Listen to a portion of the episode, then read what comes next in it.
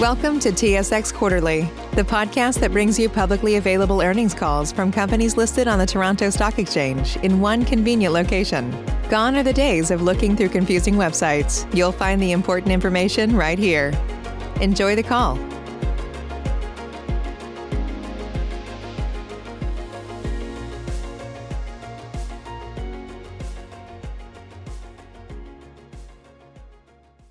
Thank you for standing by, and welcome to the HEXO Q3 2020 quarterly call.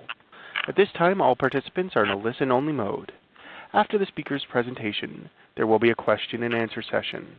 To ask a question during the session, you will need to press star one on your telephone keypad.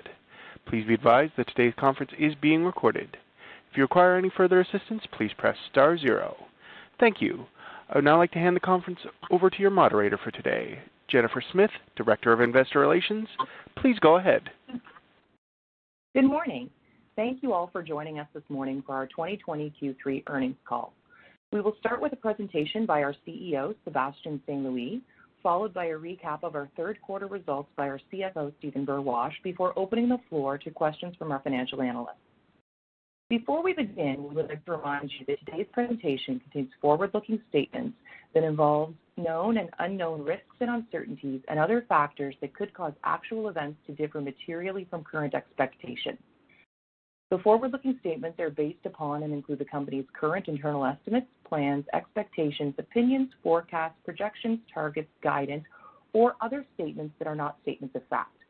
Any statements contained herein or discussed during today's session that are not statements of historical fact may be deemed to be forward-looking statements. Such statements can often, but not always, be identified by use of forward-looking terminology and other similar words and expressions that are predictions or indicate future events and future trends, including negative and grammatical variations thereof, or statements that certain events or conditions may or will happen, or by discussions of strategy. These statements should not be read as assurances of future performance or results. Such statements involve known and unknown risks, uncertainties, and other factors that may cause actual results, performance, or achievements to be materially different from those implied by such statements. Those risks and uncertainties include, but are not limited to, those relating to the company's ability to execute its business plan, renew required permits, licenses, and related regulatory compliance matters, implement its growth strategies, obtain and maintain financing on acceptable terms, maintain and renew required licenses, maintain good business relationships with its customers, distributors, and other strategic partners, keep pace with changing consumer preferences, protect intellectual property, manage and integrate acquisitions, retain team personnel, and relating to the company's competitive advantages, the development of new products and product formats for the company's products, changes in laws and regulations, and the absence of materially adverse changes in the industry or global economy.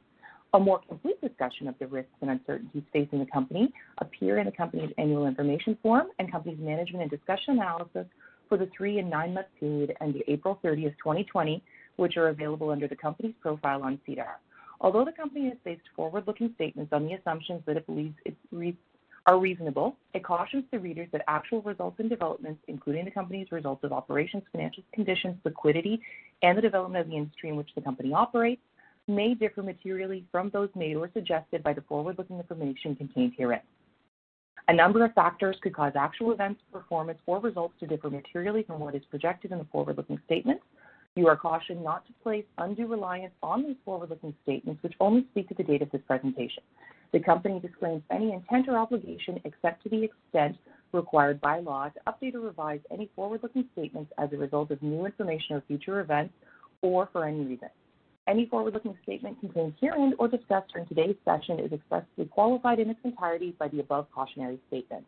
I'll now turn the floor over to Sébastien.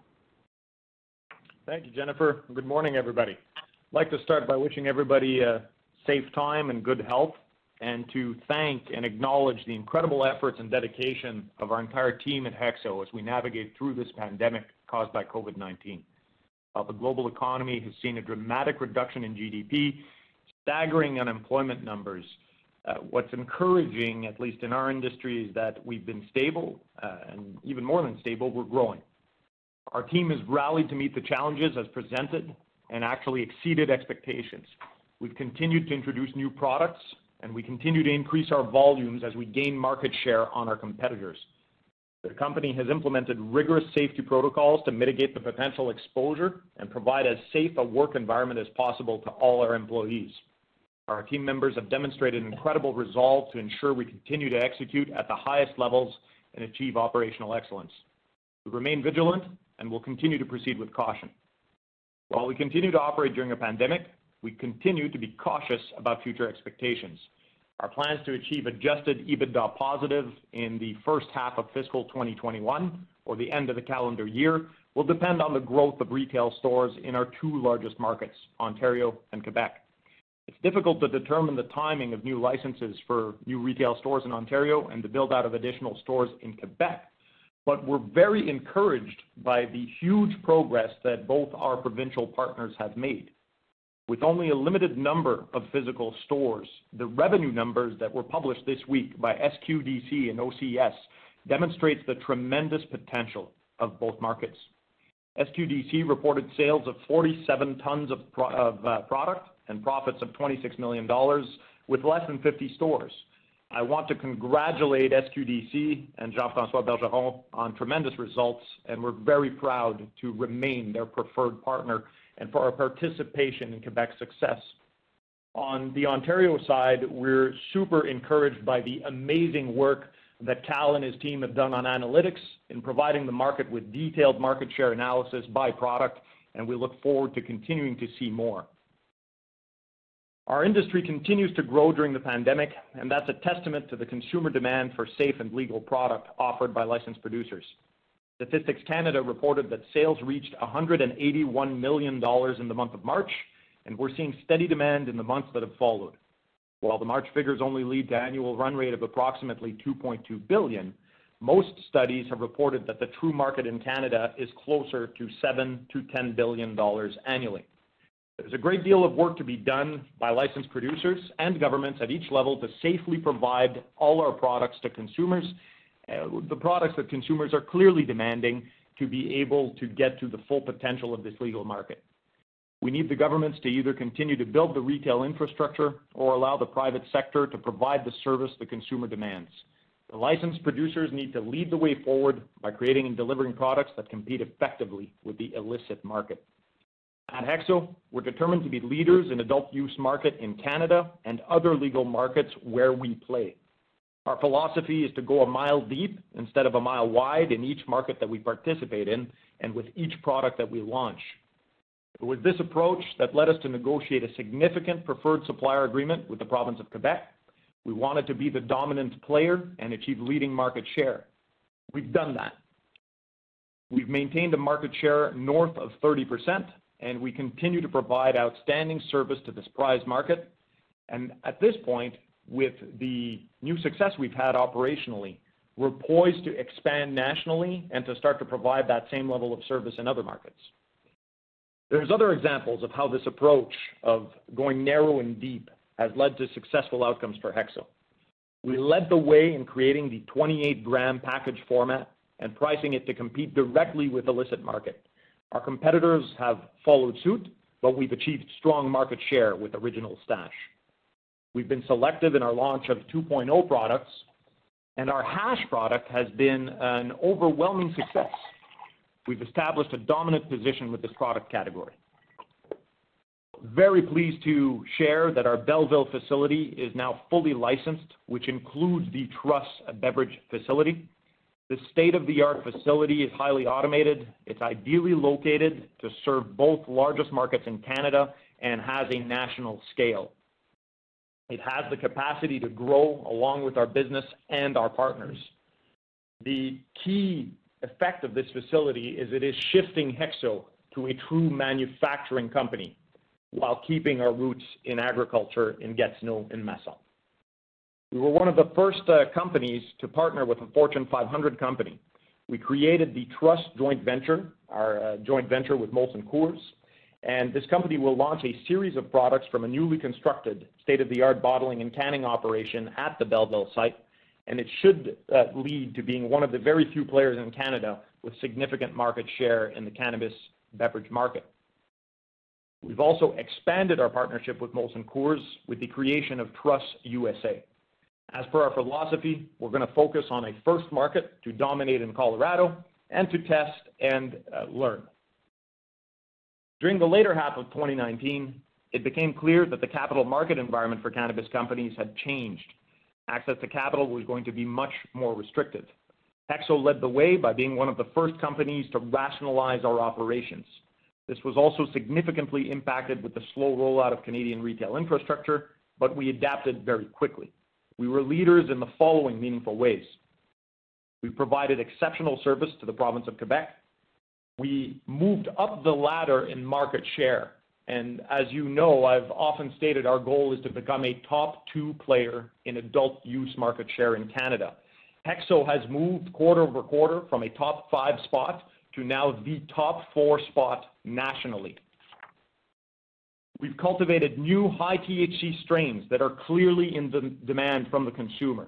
We have some new HEXO Plus products in market now achieving 26% THC. We've stabilized and improved our gross margins, being ahead of plan by delivering 40% this quarter. This has allowed us to launch and lead the path in the value segment without our margin deteriorating.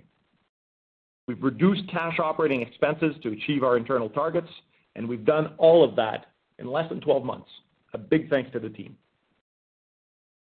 We've also created products that utilize all the components of our cultivation efforts so that inventory does not grow excessively and consume our cash flow. HEXO is making substantial progress towards the trim problem that we all face in this industry. Our inventory impairment has been minimized and will continue to monitor go forward. We have a lot of work to do at HEXO, but the good news is that our revenues are growing, our yields and volume sold have improved, our gross margin has increased, and our costs are coming down. Our adjusted EBITDA loss is under $5 million, and we hope to be EBITDA positive this year. We've achieved all that while moving up the ladder in market share and taking the top four national adult use share spot. With the series of financings we've completed since the end of the last calendar year, our business is on solid financial footing. We look forward to building on those strengths. Steve, I'll turn it over to you to speak about our financials. Thanks very much, Sebastien. Good morning, everybody. As Sebastien mentioned, Q3 demonstrated significant improvement in a number of different ways as we move to closer to our goal of becoming adjusted EBITDA positive. On the revenue front, revenue from sales in the quarter increased by 7.1 million or 30% to 30.1 million from 23.8 million in Q2. Total revenue from sales in the quarter increased by 15 million or 94% when compared to the third quarter of the previous year. Net revenue increased to 22.1 million from 17 million in Q2 and from 13 million in Q3 2019. Gross revenue from the adult use channel was 29.8 million, and that represents an increase of 30% from the previous quarter two sales of 23. Gross adult use sales also increased by 104% when compared to the same period in 2019. Our value brand, Original Stash, continues to drive our sales with a little less than half of the, uh, sorry, with 48% increase from the previous quarter. Sales of this product were introduced in the province of Saskatchewan as our channels continue to grow. The increased sales of Original Stash also contributed to the reduced price per gram before excise tax, which fell by 9% to 319 from 349 during the period. Newly launched hash in the quarter comprised approximately 19% of overall sales quarter over quarter. Similarly, oil extract drop drops contributed 7% to overall adult use sales growth. Adult use volume sold in the period increased 42% to 9.3 tons compared to 6.6 tons in Q2. Sales volume in the third quarter of fiscal 2020 increased 238% from the 2.8 kilogram, uh, tons equivalent sold in the same quarter of fiscal 2019. Cost of sales.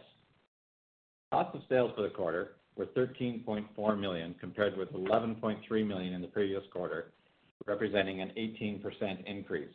The increase is the result of the increased sales in the period, offset by realized benefits of reduced direct and indirect labor. Some of the factors that contributed to the labor cost decreasing were COVID-19, which uh, allowed for reduced labor inputs to our cost per gram, and also activity in our Belleville facility for packaging. The cost of goods sold for the third quarter of last year were 6.6 million. The 100% increase in COGS is uh, trending with the 94% increase in sales. Gross margin before fair value adjustments for Q3 2020 was 8.8 million or 40%, compared with net revenues from the sale of goods, compared to 5.7 million or 33% in the prior quarter. This increase is due to the reduction in the cost per gram as a result of the decreased packaging and irradiation costs, as well as the improved yields per square foot. While we expect there to be fluctuations to our quarterly gross margins as we ramp our activities in Belleville and introduce new products over the next few quarters, we view this as a significant indication that we will be able to achieve the long-term sustainable portfolio-wide margins of 40% that we've targeted.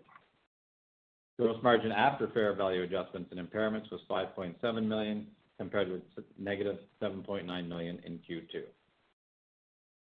Our operating expenses continued to decrease through the quarter to 26.8 million from 281.5 million in Q2. Now remember, in Q2 included a large number of non-recurring expenses that came about as a result of changes in the conditions of the Canadian market. For that reason, we look at our operating expenses in two segments, core and non-recurring. For our core operating expenses, we saw a decrease of approximately 9% to 25.7 million in Q3 from 28.1 million in Q2. This is down from our peak amount of 46.9 million in Q4 2019. We've continued to focus on reducing expenses where possible and ensuring that each dollar we spend is put to its best possible use. G&A decreased to 11.2 million from 14.5 million in Q2 2020 due to reduced consulting and professional fees, IT, and insurance costs. Marketing and promotion increased to 2.1 million from 400,000 in Q2. As mentioned last quarter, the Q2 expenses were reduced by the reversal of an over-accrual. The current spending is more in line with future expectations. Research and development decreased to 1 million from 1.2 million as a result of reduction in headcount and consulting fees. Now a quick look at the non-recurring expenses we saw. An additional 865k in restructuring costs related to the continued right-sizing of the team. We continue to focus on ensuring that we have our teams properly staffed with the correct number of people, sharing the workload, and are appropriately rewarding those top performers who are helping us to achieve our goals. We also had a loss on disposal of assets uh, to do with the equipment that has been sold out of our Niagara facility. That number was 3.2 million. Loss from operations of 21.1 million in Q3 compared to 289.4 million loss in Q2 20. If we normalize the operating loss and exclude certain non-cash and non-recurring items, this decreased to 20.7 million compared with 23.2 million in the prior quarter. The decrease in loss is primarily related to an increase in gross margin and a decrease in operating expenses. We remain focused on becoming adjusted EBITDA positive. We are focused on driving revenue as a market leader in the markets we serve and reducing expenses through operational excellence. Cash position. We ended the quarter with 95.3 million dollars in cash cash equivalents, and short-term investments. Subsequent to the end of the quarter, we closed an additional financing which added over 50 million dollars to our balance sheet. After a reassessment of our capital plans, we have reduced our requirements dramatically and expect to incur the majority of expenditures in capital over the next three quarters. With the reductions, realignment, and operational changes we've made, our recent financial raises and the strategic use of our ATM will allow us to fund our Canadian operations. I'll now turn the call back over to Jennifer. Thank you, Steve. We will now take questions from our analysts. Due to the large number of analysts joining us today, I would ask you to limit your questions to two at a time. You're welcome to rejoin the queue after that. Thank you. At this time, if you'd like to ask a question, please press star one on your telephone keypad. Aaron Grey with Alliance Global Partners, your line is open. Hi, good morning, and congrats on the quarter. Thanks, Aaron. Good morning. Um, so I guess my first question would go along with, um, you know, receival of the license at the Belleville facility. You know, I know that you guys had, you know, been waiting for that, and uh, there's a lot of things that, you know, could come along with this. Just want to get some further color on what you expect in terms of kind of, you know, the top-line profile, you know, the shift from um, more automated, you know, packaging and how that can kind of flow through to the top line, um, the timing of that. And then also on the top line, I know you kind of gave some color in terms of, you know, it being dependent on whether or not you can get more brick-and-mortar stores in Ontario and Quebec. But, you know, how also do you feel like the Belleville facility licensing helps you to expand market share in some other provinces outside of the two main ones you have right now? Thank you. Thanks, Aaron. Yeah, super excited about Belleville uh, getting uh, its full licensing now, so fully operational facility. Uh, so the, first thing, short term, uh, slight negative on gross margin. Uh, remember that now that that's an operating asset that we're going to take an amortization hit. So that'll show up next quarter, so expect a little bit of pressure on gross margin. Now, medium term, what's, super exciting is that the efficiencies that Belleville is bringing to the table just completely make up for that and more. Uh, we've got uh, automated packaging going in, uh, substantial reduction of labor to productivity. The COGS are going to continue to go down, and that's just on direct cost savings. The most significant thing is touching on the market share increase that you're alluding to, and what Belleville can, what Belleville is going to do there by creating new products. And so with the capacity that we have for Belleville, the single most important impact to HEXO is that it's allowing us to create more 2.0 products, convert more of our trim that's on our balance sheet into sellable products at till sales, uh, which results in uh, more products on the shelf and more diversity for consumers. So we've already started to see that uh, and uh, looking forward to uh, rolling out the full suite of products over the coming quarters. All right, great, and looking forward to see those kind of come out. And um, just want to kind of my second question, just continuing on with you know 2.0 products. You know now you do have you know Belleville you know rolled out. You know you've come out with Hash, which seems to be off to a great start. Um, you know how best to think about you know those additional 2.0 products coming online and and kind of impacting, you know, the sales line there and kind of any color you could give in terms of what you're seeing right now, you know, in the marketplace, you know, from 2.0 products that have come out from, you know, some of your peers and competitors, and where you think the opportunity is for Hexo to come in when it comes out with its own products. Thank you. Yeah. So, well, really happy. I mean, Hexo for years has, uh, has been first to market with a lot of product categories, right? We recently defined with the 28 gram, uh, we're now uh, being first with uh, a hash offering that's national. So we know those things work, so we're doubling down, getting leaner on existing product lines so that we can keep upping the quality. Our original Stash product now has better humidity and better THC than we've ever seen in it. And so, uh, really happy to be able to continue to offer uh, pricing that beats the black market with a better quality. But now, as well as success of, uh, of hash, we're starting to look at other categories. So look to us continue to expand on our pre-roll line, our vape line, uh, make sure those uh, work well, and perhaps even more importantly, uh, celebrating the launch of our beverages with uh, with Truss. So uh, we're super excited to, to, have received the Truss license. So in the next short while, we're going to be coming out to market with the full portfolio of Truss branded products. Uh, super exciting ready-to-drink beverages. We're already in market with some ready-to-drink beverage drops. So our Veryvell drops are available today. They're phenomenal. I mean, you can add a couple drops to any flavored drink, uh, and it turns any drink, whatever you prefer, into a cannabis drink, and you can customize the formulation. So those have been a, a great success as well. So we're going to double down on those, uh, and of course, uh, we're, we're keeping a couple surprises for our consumers uh, downstream. So you'll have to wait for those. All right, great. Thanks. I'll hop back in the queue. Tamy Chen with BMO Capital Markets, your line is open. Yeah, thanks. Good morning, everyone. Um, first question is, uh, Sebastian, wondering if you could speak a bit more to what industry and maybe your sales trends are looking like now. There was a lot of noise with the COVID pantry loading in March. Have things now settled back to pre-COVID levels? And any color among the different provinces would be helpful as well.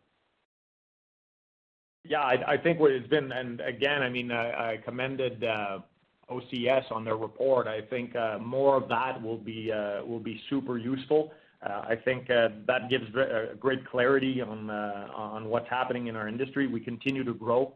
Yes, we had a little bit of noise around pantry loading for COVID. I, think sales of cannabis just continue to go up. We are in a growth category. There's no doubt in my mind.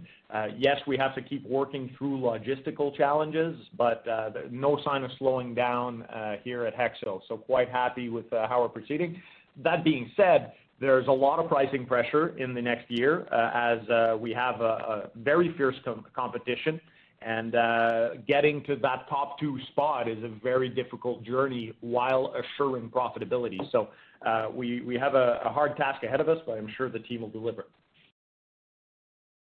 Got it. Okay, that's helpful. And glad you mentioned the pricing pressure because that was going to be my next question is, um, you know, you've talked about what to anticipate about the Belleville ramp in the near term on the gross margin hit. But I wanted to get your thought on, as you think about this uh, competition in the industry, especially in value, do you anticipate or do you think you might need to get more competitive on the pricing profile of your original stash going forward? And when you think about this potential gross margin volatility at minimum from the Belleville ramp, I mean, are, are there still levers in your OpEx for you to reduce to achieve that positive EBITDA over the next quarter or two? Thanks. Tamy. Yeah, so Original Stash, really interesting case study, I think. Uh, we launched Original Stash as a black market killer. It was not launched as a value brand. It was really launched as a way for us to offer consumers something uh, legally controlled, better quality, at the same price as what they already pay. What happened is from a legal market perspective, the positioning and pricing were just so aggressive. I mean, we were 40% better priced than almost all our competitors. So it really forced a shift of the entire legal market down. What I think is going to happen is you're going to see an ecosystem create around Original Stash with some value uh, products that'll come out below Original Stash.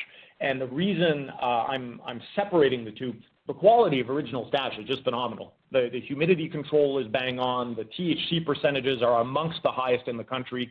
Uh, and uh, so it's, it's a very, very high quality product. I think there's definitely room for true value plays uh, below that. Uh, Hexo is not in a rush for the race to the bottom uh, in, in terms of that category. Also, given that our greenhouse asset is producing such high, high quality product, uh, I think we have a lot of opportunity for actually um, higher quality products. So you've just launched, we've just launched Hexo Plus um, in, uh, in Quebec. So uh, th that's been a, quite a success with 26% THC product. So more care and attention there. So it, I, I, think the whole market is going to shift down. Original Stash is going to take its place uh, as a um, as a, a mid-market, black market killer uh, with a kind of value bargain basement, call it you know 10 to 15% THC products uh, below that at a better pricing. And I think Hexo still has a ton of opportunity in both growing Original Stash market share and introducing new premium products.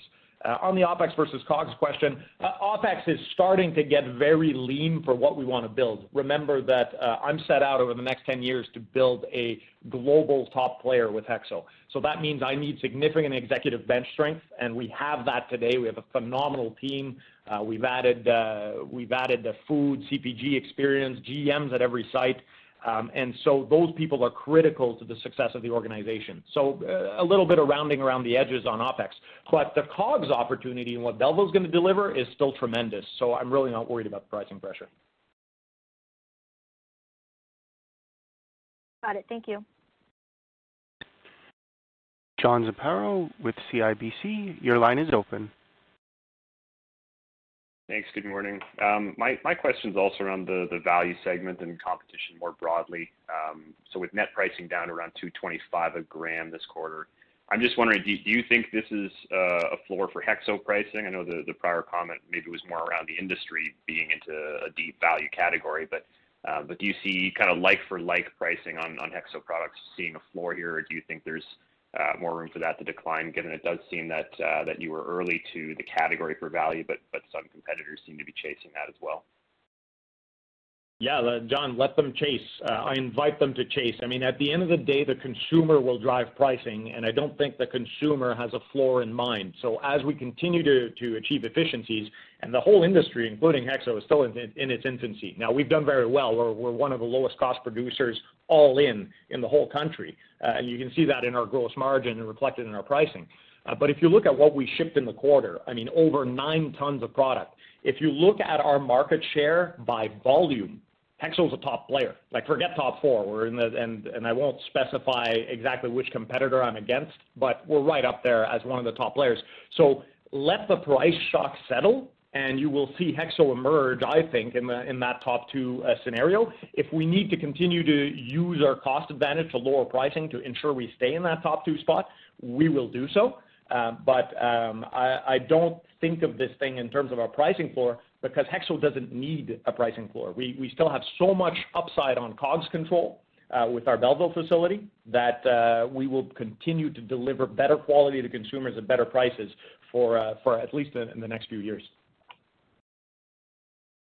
Okay, that's helpful. Thanks. Then my second question is on the capital contributions required for Uh, Truss and for the U.S. JV. I know these are billed as being generally capital light. I think it's around $30 million in contributions this year. Just trying to get a sense of how much uh, more is necessary to fund that project, at least given your your current game plan. I know it can expand in future years, but um, given what you're trying to do now, how much more do you think you'll have to contribute to the JV? Yeah, we we learned so much from uh, Molson Coors, and uh, the the U.S. execs are absolutely phenomenal in approaching a capital light model. So what's really exciting about what we did in Colorado is we took all the lessons learned from Truss Canada, which had a significant investment, right? You're talking about $90 million, uh, about 42%, which was HEXO, and the balance, which was Molson in Canada to build kind of this world-class asset. But on the HEXO side, we've been innovating. We've been building a patent portfolio on emulsions, et cetera. We can take all that IP, we're moving it down to Colorado. The regulatory environment in Colorado allows us to use pre-existing Molson Coors assets for distribution. And so what's uh, what's really exciting is we're using uh, installed capacity to be able to distribute in that market. So uh, capital call is in great shape. Uh, For now, the strategic plan at Truss and Truss USA is fully funded. Um, I do expect that as we prove out the Colorado market, we will want to expand further, uh, regulations permitting, of course, and uh, making sure we stay on side with FDA, uh, as we've done so far. Uh and I expect at that time, we'll be presented with more capital deployment opportunities. Okay, understood. Thank you very much. Rupesh Parikh with Oppenheimer, your line is open. Good morning. Thanks for taking my questions. So just going back to your commentary about hoping to achieve positive adjusted EBITDA in the first half of fiscal 2021. As you look at Ontario and Quebec, um, how many stores are there today? And what level do you think you need to see to get to positive EBITDA? Rupesh, I think that, uh, given our market right now, I mean, we have decoupled ourselves a little bit from store openings in terms of being able to push forward. Uh, our positive EBITDA is gonna come through incremental market share gains out of the existing stores. So uh I I mean, I don't think it's fair for me to say, uh, you know, we're counting on uh, on our our, provincial partners to open X stores in terms uh, in terms of us to uh, to achieve that. I think we're gonna achieve uh, adjusted EBITDA no matter the store count. The story obviously gets better if uh, if our partners open more stores, which they're doing. So we'll just keep an eye on that. Okay. And then and then I guess just a second follow-up question. So you you know, you look at your portfolio, you know, a lot of progress on the value side. So At this point, are you happy with your portfolio positioning and then where you are from an inventory perspective? No. Um, I'll be happy when the inventory coming off the line goes right to the till and gets sold in two weeks, and everything is fresh with nothing older than three days. Uh, So, uh, no, absolutely not happy. With that said, the progress we've made has been absolutely fantastic. And uh, as I mentioned, I mean, most of our product on the shelf now is less than a few weeks fresh. So we're talking a massive improvement from early days of legalization, way better quality for the consumer. So that I'm thrilled with. Okay, great. Thank you. Graeme Kreindler with Eight Capital, your line is open. Hi, good morning, and thank you for taking my questions here. Um, Sebastien, I wanted to go back um, and, and just explore a little deeper your comments about the positioning of Original Stash. I understand your distinction you made between it being a black market buster versus a value segment, but do you think there is a risk of the overall consumer just grouping all of the, the offerings, and, and that offering has also increased in competition um, as value, and you could potentially see another iteration of what we've seen on some of the mid-grade products where consumers end up just differentiating on price um, as opposed to brand or you know price in terms of dollar per percent THC. So, you know, are, are you worried at all, uh, to put it in another way, that increased competition uh, on the lower bound um, of that segment could actually erode original Stash's position, or is the pie of this market going to grow substantially enough where it ends up being a smaller slice but of a much bigger pie? Thank you. Yeah, so so it's twofold, and there's a there's a, bit of a third part to it. So uh, with original stash, the whole market's going to shift down. There's pricing pressure across the board, right? As companies live efficiencies, our provincial partners are certainly remaining very competitive, forcing the best possible product for their consumers uh, at the best price. So uh, they're, nobody's going to get away with, uh, you know, just continuously reducing their costs, but not flowing that through to the consumer. Uh, so that, that's one piece. The other piece is most of the competitors in the country don't have manufacturing assets of the sophistication as what HEXO has at our Belleville facility. So I don't think that the existing 300 licensed producer uh, system is going to continue going the way it does. It's simply impossible for a small scale, producer with no manufacturing uh, capacity to compete with uh, with a company like HEXO. So I think that, that that'll continue to mean uh, meaningful improvement uh, for, for the consumer. Uh, and the third part of that is as we continue to see yield improvements uh, at our, our, cultivation center, because it's not just from a manufacturing perspective we're making progress. Uh, as we continue to put out more product, Hexo also has some opportunities in introducing new brands that are positioned at a better value um, that, uh, than Original Stash. So we're, we're really starting to look at that sector as a total growth opportunity, uh, while, uh, while seeing Original Stash as growth.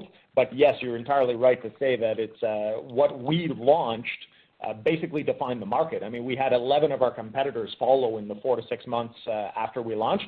Uh, but you know, Hexo's not new to that. The same thing happened when we did uh, Elixir a couple of years ago, and uh, I expect that to be the theme for the coming years.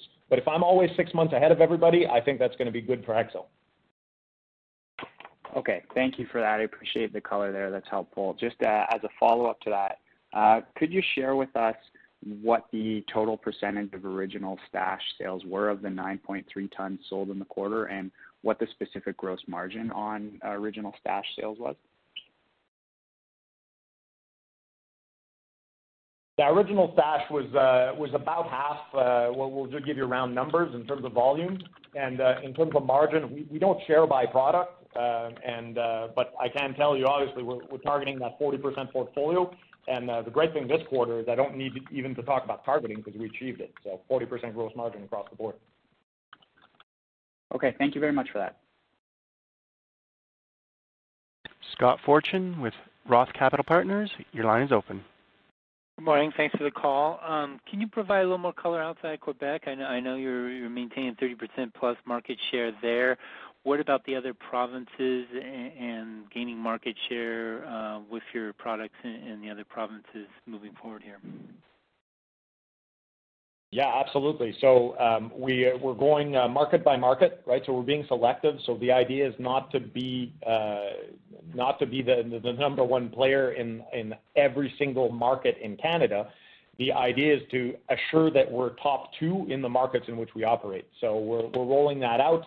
Um, obviously, staying close uh, to to our friends in Ontario. That's a very large market, but also active in the Maritimes and out west. So we're looking at the major markets. We've started to roll out 2.0. Uh, mo- Our full portfolio of products is uh, is being made more and more available. Uh, We just uh, we just appointed a new uh, SVP of uh, sales. Super excited to to have them start building up our presence outside of Quebec and look forward to building share there. Okay. And then a follow on, um, we know when Canada got legalized, you know, the flower, the inventory kind of ramped up from that standpoint. Uh, the provinces are taking a little more cautious approach on the, on the 2.0 product from that standpoint. Um, how um, are they viewing kind of uh, orders, reorders for 2.0 from that standpoint? And then what are kind of the discussions around uh, the potential uh, beverages uh, as you roll that out down down the road here? Yeah, our beverage portfolio has just had an absolute resounding success because we're, we're taking that portfolio approach, basically going to the uh, to the distributors and saying we have your one-stop beverage solution, right? You you can deal with one or two suppliers, but one of them is going to be Hexo, and you can have a complete beverage offering. So that's really resonating uh, as we're touching uh, north of 80% uh, of consumer occasions with our beverages and so uh, we're not short on orders. So we're very happy to see that uh, full license in uh, in Belleville so that we could get going on ready to drink. We have a number of fridges and a lot of retailers as well, so we'll be able to offer cold drinks to consumers. So that's all part of the HEXO promise of quality. Um, on the, sorry, first part of your question again? Kind of how you're seeing the reordering of uh, 2.0 products. I, I know there's a conservative yeah. not to build or inventory too much there. How how, how do we look at kind of acceleration there in sense? Yeah, so the, the reorder, so really the provinces, what they're doing isn't complicated, right? They're reordering what sells at the till. So we've uh, we've put uh, boots on the ground to really understand what the till sales are. We're looking at the velocity rates and we're uh, being very careful to keep the channel lean. Uh, our goal is to get to just-in-time system where something comes off the line, gets produced, goes into store. Maximize freshness, maximize quality, and reduce cost. Okay. Thanks for the color. Appreciate it. Andrew Carter with Stifel, your line is open. Hey, thanks. Good morning. I guess I wanted to ask, given the progress to date, pretty strong uh, sales growth, plus 30%, you got 40% gross margin. You're right, very narrow on EBITDA Uh, on your EBITDA loss and close to break even. I mean, what are the main kind of impediments to, getting there? I mean, in the next two quarters, Belleville's coming online, but you're getting efficiencies there. If you can continue at the rate of sales growth, you've got some higher margin products coming online. I'm a little surprised, and I know you walked a little bit away from it, that it's still kind of predicated on store growth, but it, seems like this this would be a pretty achievable target, just growing with the market in the next upcoming quarters. Andrew, the certainty behind HEXO has never been higher. So your read, I think, is accurate. Uh, we've been focused uh, on reducing variability as go forward and to get uh, to mature as an organization, right? We're coming off of a seven-year explosive growth startup, and as as we put a ton of effort in putting top CPG executives in play, HEXO has really matured its planning process. And yes, I, agree with you. I think that our plan is more realistic than ever. And uh, obviously, that the, there's still some large caveats like uh, COVID, which is still out there. So we've got to be careful with those types of things and plan very carefully. But we're putting health and safety first, uh, which uh, should mitigate some of that risk. Uh, very confident about the future. Great. And then the second question, uh, I think I believe the previous guidance at the high end had capex at 110 for the year. Is that still the case? And, and I wanted to ask, given you know, given the liquidity situation is much improved, are you going to accelerate any of your capital plans, or is it still a very meaningful step down coming next year? Everything we're doing is driving to revenue, Andrew, uh, so meaningful step down uh, for sure. Uh, we're, we're really taking a philosophy on CapEx of making sure we get a good return on capital. So any new incremental project, I'm having the team present a full case, uh, and I've told them don't even bother presenting me something that doesn't have a three-year payback. Uh, so we're, we're targeting two years or better, um, and uh, that that's really setting the foundation for more responsible spend and tying into that narrow and deep philosophy that we have at Hexo. Thanks. I'll pass it on. Matt Bottomley with Canaccord, your line is open.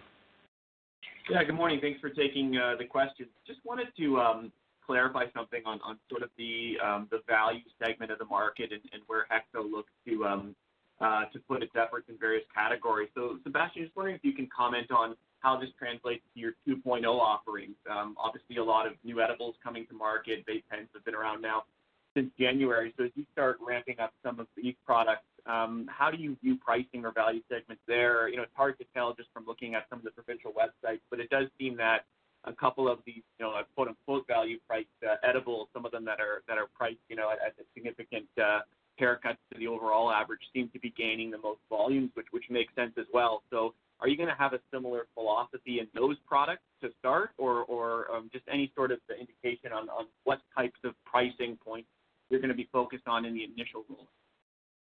Yeah, I'd invite everybody to think a little bit broader than just value and high-end. I think the most critical piece to understand our Original Stash strategy is black market displacement. So, uh, when we think of a $4 gram, for example, uh, you know, in the context of the legal market, that sounds like value.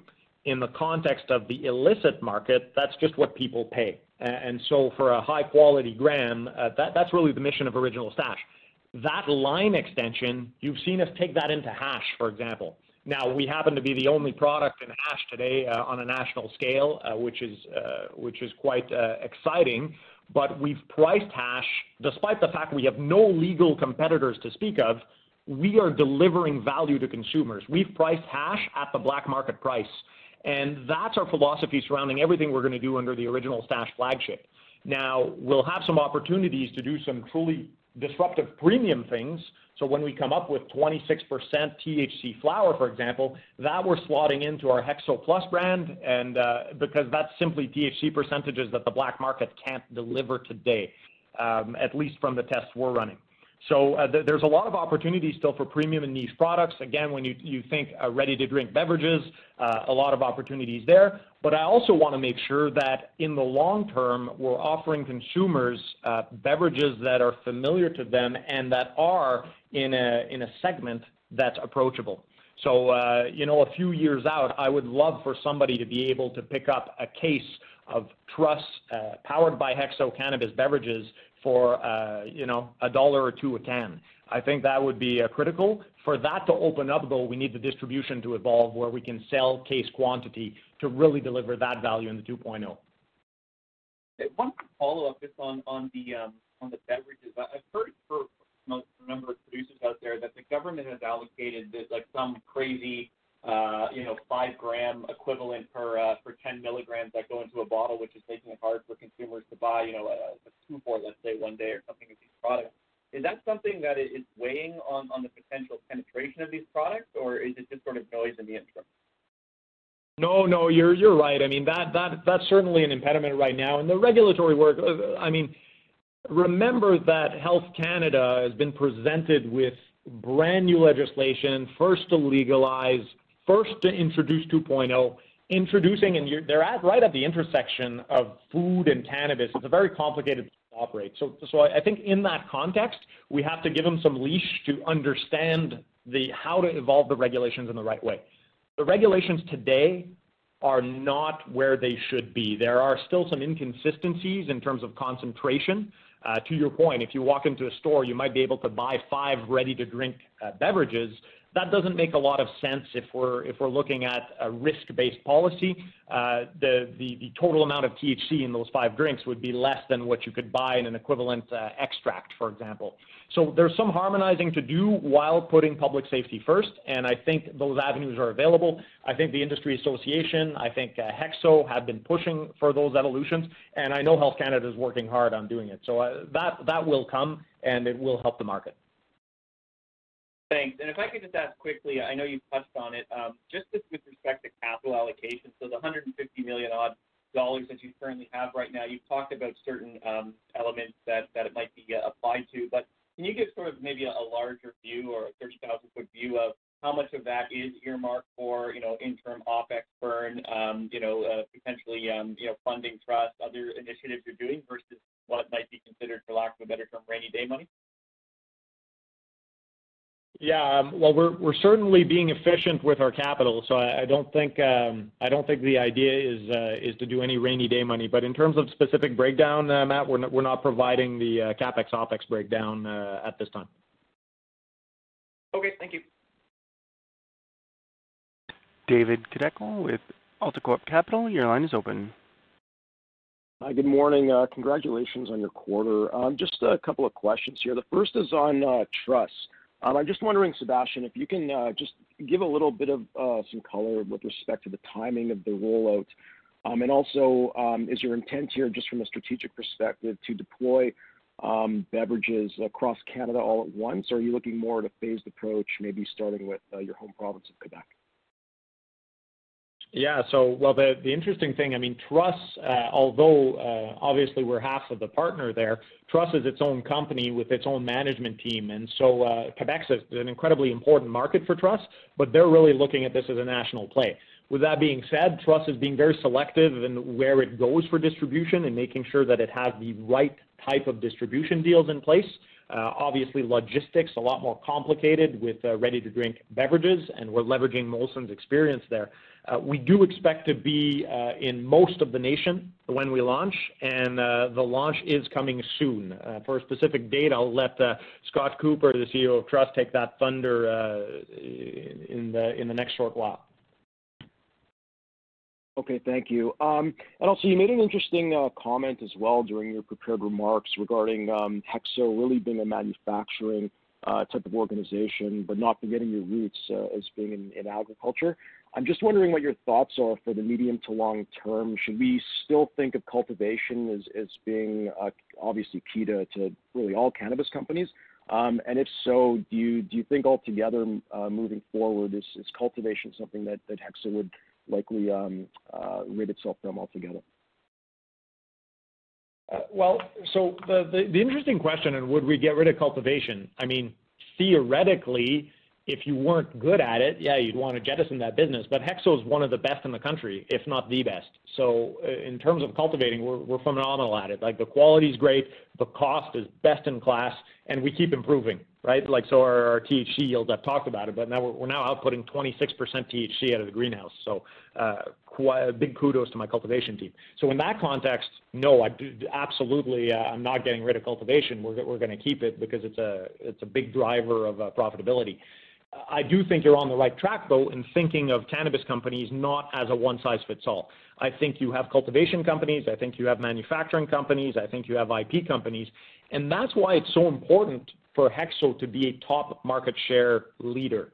And that's why it was so significant to move from number five to number four and on our way to top two, is because we are a full-service offering licensed producer. We have one of the most robust IP portfolios in the space as we're invested in innovation. We're uh, one of the lowest cost producers on the cultivation side.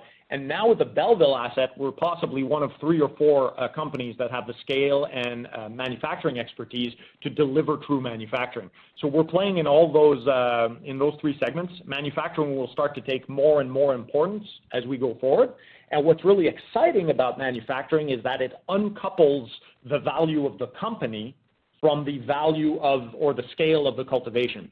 So where before all these companies were valued on, okay, you can uh, grow 50 tons, for example, so your value is X. With Belleville and our manufacturing, we can manufacture more products that we can grow. So what ends up happening is as prices continue to grow and as we see other competitors specialize in agriculture and cultivation, if they don't have manufacturing, we'll be able to provide that service for them, and then we've just created upside revenue potential that's beyond our cultivation ceiling. Thank you. That's helpful. And if I can just ask one more question, going back to Original Stash.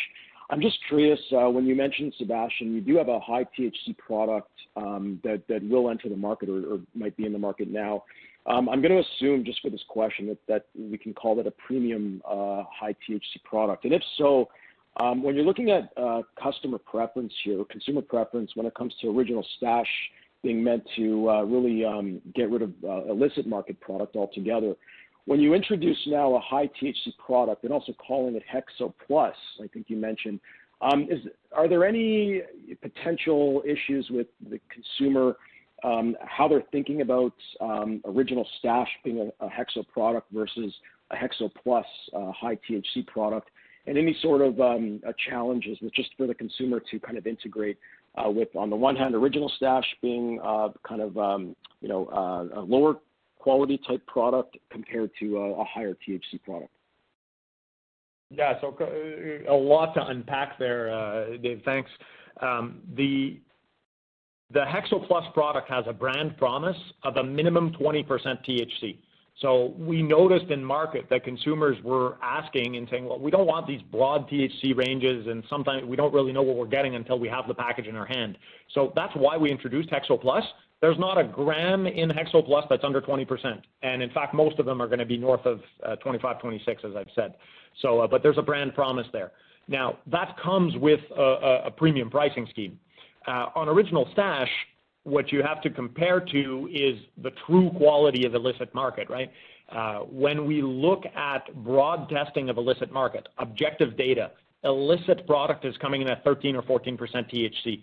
Our original stash currently is sitting north of 16%. Uh, so when it is incorrect to name it uh, lower quality, it is much higher quality than what's available in the black market. And of course, terrain control, uh, any uh, you know humidity, uh, and uh, and of course the lack of pesticides. So you get all that added value.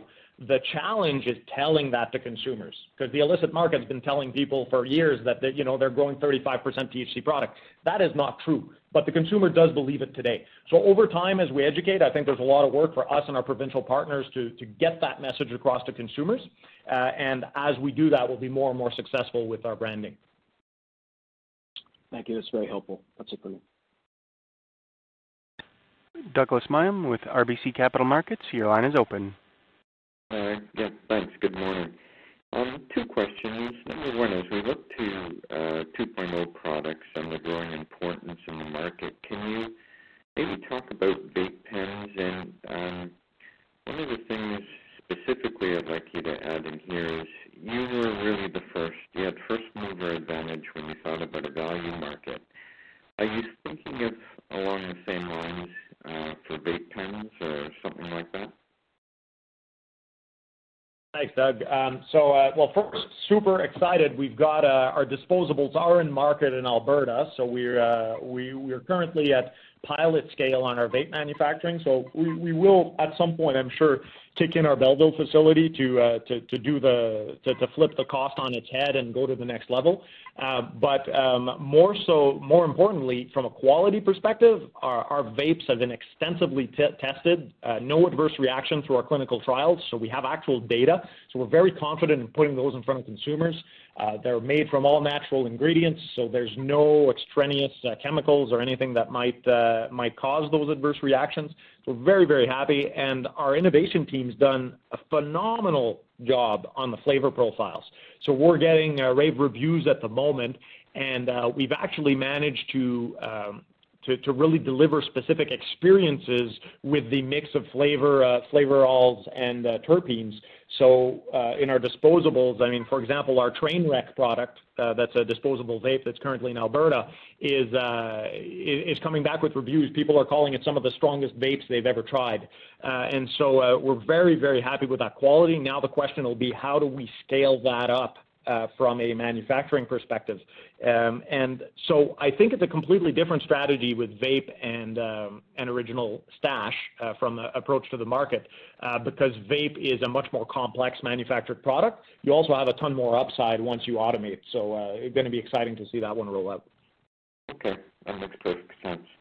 Um, second question just has to do with the scaling up of to commercial levels on the beverage lines. Um, can you comment on whether or not you're seeing any lot-to-lot con- you know, consistency or variability, I guess, and um, if you're experiencing similar issues to what perhaps some of your competitors saw as they rolled out when they were launching at scale. No, uh, thanks for that. No, I, in fact, and this is this is why I'm so happy we partnered with Molson Coors because if I had tried to do these beverages on my own, I would have had the same issues as my competitors. Uh, the the Molson guys are, I mean, they've been doing beverages for 300 years. They came in and they installed a five part per billion oxygen control system in our system. So we have now we now know and we've known for a while that um, oxidation of cannabinoids is a problem for quality there's simply there's next to no oxygen in our system, uh, which is phenomenal for quality and consistency. Our shelf stability is very strong. Uh, the uh, the flavorings that we're using are very stable. Uh, we're very, very pleased with the quality. I think we're we're leaders. We'll need to see in market how the consumer responds. But certainly from a production standpoint, Uh, the uh, Belleville Truss beverage facility is the most advanced uh, cannabis beverage facility I've seen on the planet. Okay, great. Thanks very much, Sebastian. Pablo Zuanic with Cantor Fitzgerald, your line is open. Yes, good morning. Look, a couple of questions. Um, how should we think about you know, this huge increase expected by the fall in outdoor cannabis cultivation? Is that is that going to it's going to affect the flower category in value or even pre-rolls, or is it just something that's going to go to oil and extracts mostly? Uh, I'm just trying to think how that affects the category, different formats, and particularly a value segment uh, for flower, or maybe not at all. Yeah. It's been really it's been really interesting to take a look at some of the outdoor grow stuff. Uh, first, I don't think anyone's figured out how to do it profitably. Like if you look at the margin profiles of some of the outdoor growers, their gross margin is half of that of HEXO. So the uh you know, uh until so there's some work to do just on the supply chain. That's number one. So it's not ready to go. Once it is ready to go, will it impact the flower market? I don't think so. Consumers don't want outdoor product at really at any price. You're also going to have a lot of quality issues with that product. So uh no, I don't think it's going to significantly impact the flower market. To your point, how does it come into play with extraction? I think that's something we need to keep a close eye on. Does it displace hemp? And that's why it's so significant for us to be installing uh, massive extraction capacity ourselves at our Belleville facility, truly moving to being a manufacturing company. Um, HEXO is not going to invest in outdoor. We're not taking that risk. But in the case where it's successful, we can become a net buyer of outdoor product, run it through our world-class extraction processes, uh, and then feed our 2.0 offerings. Uh, and for us, we'll be agnostic. Whether we get those cannabinoids from an outdoor cannabis grower, an outdoor hemp grower, or a synthetic, uh, biosynthetic producer down the line, what's important to HEXO is being able to manufacture great products, formulating IP-protected experiences, and having consumer market share. Right. One more. Just remind us, what percentage of your sales came from the Quebec province, if you can disclose that for the quarter? And also characterize you know, how Quebec performed as a market in uh uh you know post the March pantry loading in April, May, even June, compared to other provinces, right? Apparently, there was less restrictions, so the market performed better, but just some more color there in terms of the last three months for Quebec versus rest of the country. Yeah, I mean, Quebec is still our primary market. Uh, over 80% of our sales uh are are were in Quebec uh, this quarter, um, And uh, because we've kept that as a as our as our top top priority market. But that was also capacity constrained historically. That capacity constraint is largely lifted now. So you'll see us starting to roll out, as I mentioned, in other markets.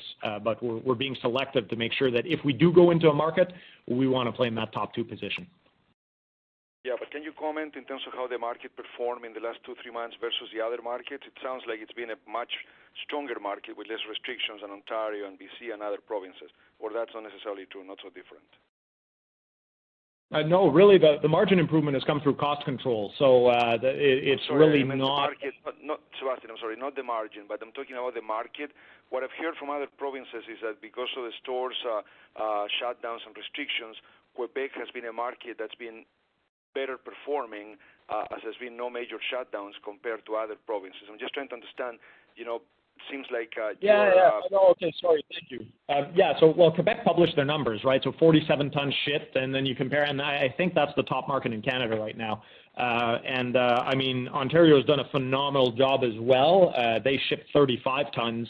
Uh, obviously, you know, if you if you adjust for population, I think Quebec is clearly doing a, a, has made the right choices in terms of getting to the most amount of people. Right. And one last one, if I may.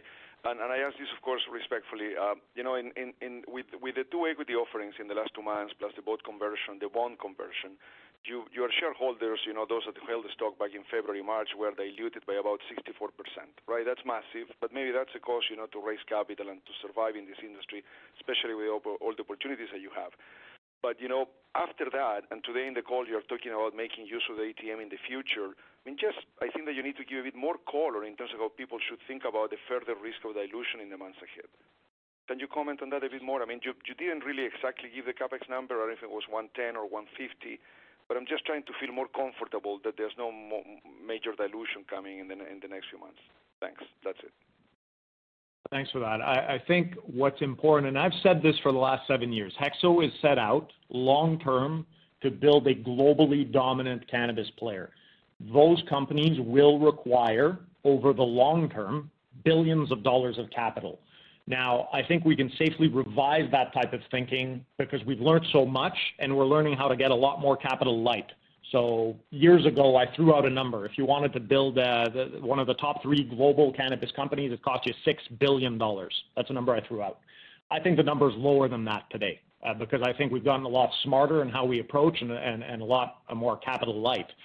We've had some international sales now at HEXO that you'll see roll out in the following months. Uh, you'll see that show up in our in our revenue line. Uh, we're doing those right from Canada with no assets installed, no employees installed internationally. So we're getting a lot smarter. But that in mind, when you look at the global cannabis opportunity, and let me scale it back to even Canada, the top three players in Canada will be splitting a $10 billion market uh, here in the country. Now, our share, the licensed producer share of that market is going to be $5 billion, right? Take out excise tax, take out margin. So you've got three players splitting a $5 billion market. Give 1 billion of that market to other small players, right? The non-majors. I'm playing to be a major player. If HEXO is successful, we will have a significant share of a $4 billion revenue stream. The dilution needs to be controlled, but the bet and making it to that top three will make that dilution irrelevant because the success will be resounding for long-term holders. Of course, we're in a hyper-volatile market, and I certainly wish we would not have had this global pandemic, uh, which put us in a position to where, yeah, we we raised at terms that were unfavorable. But you've seen us recover from that. Uh, no longer doing unit deals, so you can be rest assured that that's off the table. We now have our ATM launching uh, with uh, unbelievable volume, so giving us access to capital as needed. And more importantly, uh, we're moving towards that adjusted EBITDA positive, so there's not an OpEx drain. I've also talked about our capital prioritization. If we're deploying capital at a 30 to 50% return in the future, uh, the the dilutive effect becomes additive, not dilutive. Uh, I'm very confident in that strategy. Does that answer your question? Our final question comes from the line of John Chu with Desjardins. Your line is open. Hi, just one quick question. So previously you had mentioned the Belleville facility was meant to act as a facilitator to bring on new 500 uh, uh, or top new partners in the market from a CPG perspective.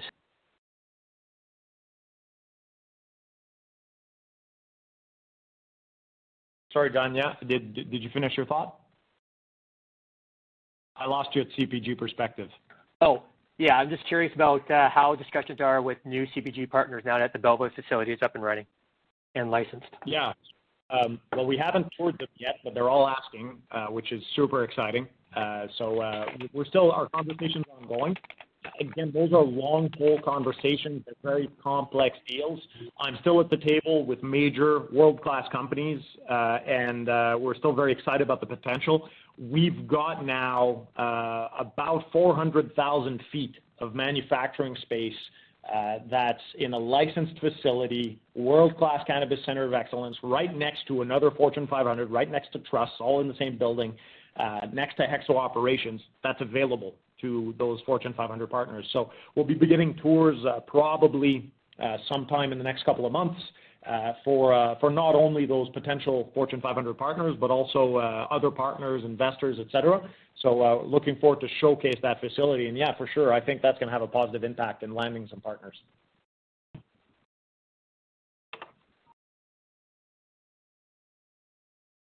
There are no further questions at this time. I would now like to turn the call back over to our presenters for final remarks. Thanks, everybody. That's all we have for today. Uh, very excited about the quarter. Thanks again. Big thanks to the team, and look forward to uh, talking to everybody uh, in Q4. This concludes today's conference call. We thank you for your participation.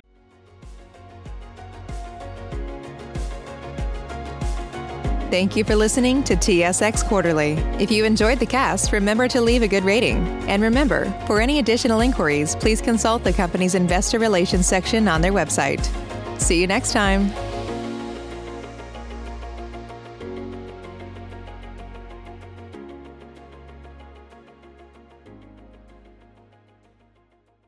You may now disconnect.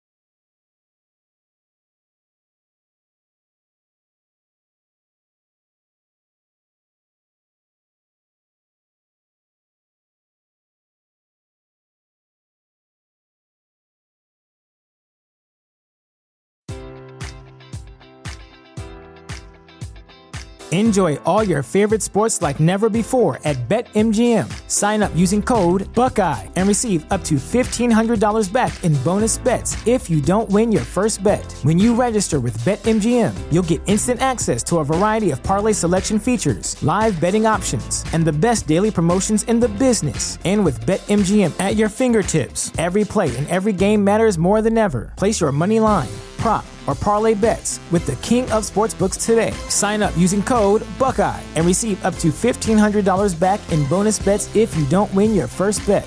BetMGM and GameSense remind you to play responsibly. 21 plus and present in Ohio, subject to eligibility requirements. Rewards are non-withdrawable bonus bets that expire in seven days. Gambling problem? Call 1-800-GAMBLER. In partnership with MGM Northfield Park.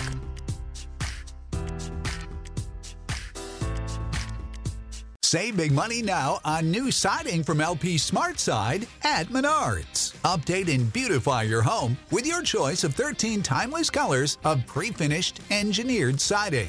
It's durable and includes a Sherwin-Williams factory finish paint warranty that means no painting for years to come. View our entire selection of siding from LP SmartSide today. And don't forget to check out our flyer on menards.com for all the great deals happening now. Save big